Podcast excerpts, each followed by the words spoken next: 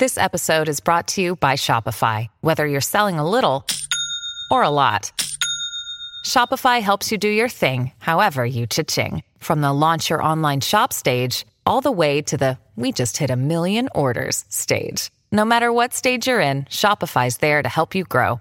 Sign up for a $1 per month trial period at shopify.com slash special offer, all lowercase. That's shopify.com slash special offer. It was hot in the tropics, a type of heat unknown to the men aboard the Nina, the Pinta, and the Santa Maria ships, led by Italian explorer Christopher Columbus. It had been months since these men left their home cities in Europe, and until then, Europe was all they knew. They were given a difficult and even dangerous task. Spain hired Columbus to find a new western route to Asia. They needed new routes for trading and buying spices, but it was far from a simple job. I mean, crossing the ocean never is. Little did those sailors know that their lives were about to change forever. Land in sight! Someone must have shouted on board. But when they finally stepped on that new foreign land, they discovered they were not in Asia. They had landed in the Americas. You've probably heard this tale before. Historically speaking, Columbus arrived in the Americas in 1492. But what would have happened if Columbus's ship had faced a lethal storm in the Atlantic Ocean and had never made it to the new land? What would today's history look like? First things first, nobody discovered anything. When we say that the Americas were discovered, we're kind of ignoring the millions of people who already lived there. You see, the Americas were only discovered from Europe's point of view. Columbus would only have discovered something if when he got there, he was faced with acres and acres of empty land. But that was not the case at all. Second, Columbus was not the first explorer to land in the Americas.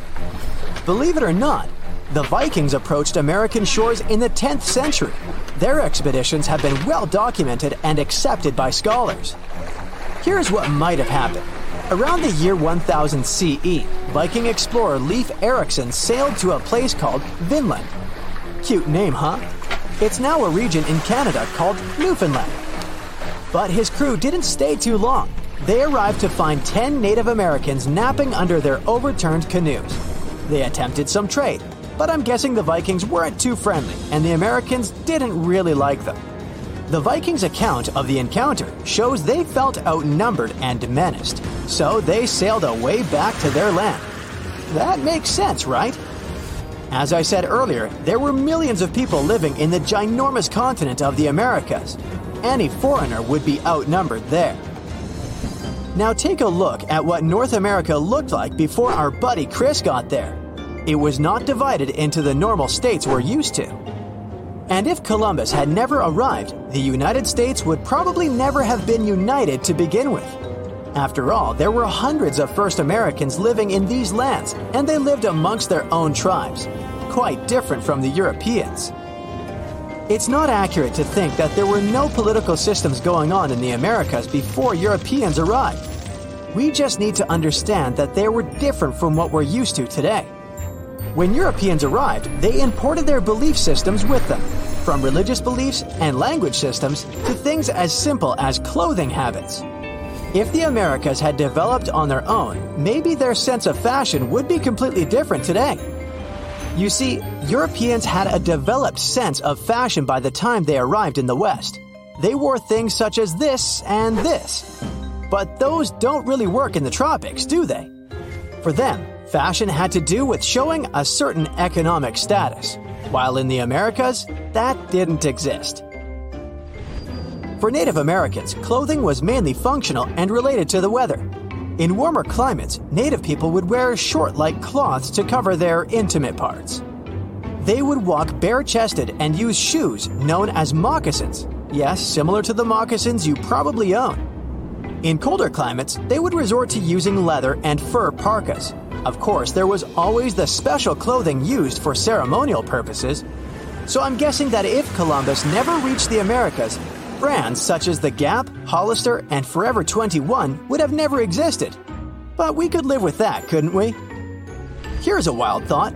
Let's say that by the 1700s, Native Americans had developed complex engineering skills.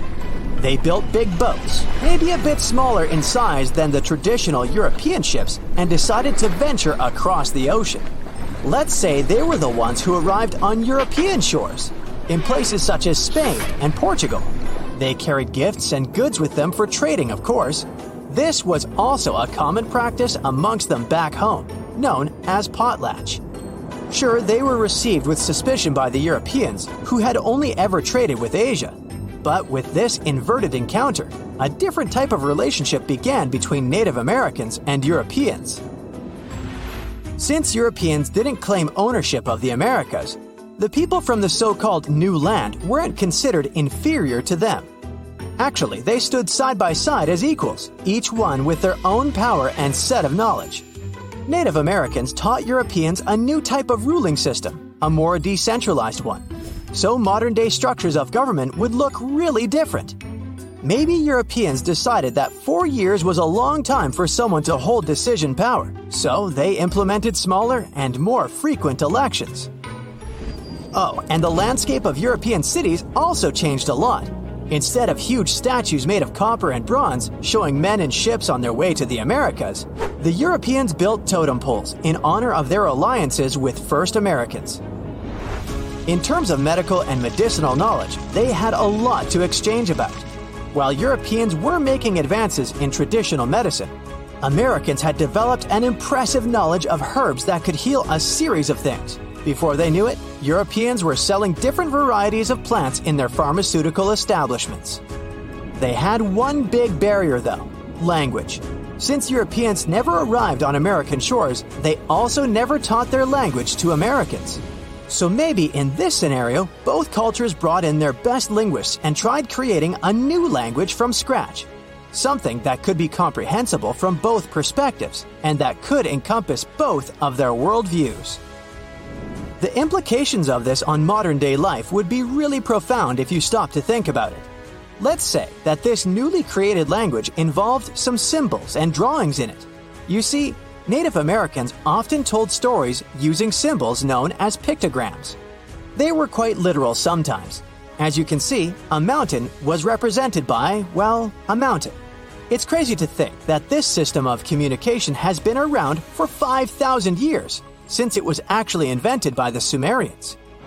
And hey, maybe even our laptop keyboards would come equipped with these symbols, and you could write more visually hybrid and fun emails than the ones you write today the American landscape would have also changed.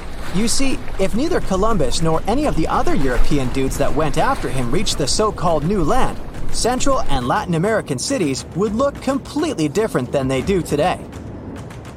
Maybe the bustling empires of the time, such as the Inca, the Maya, and the Aztec, would have grown immensely.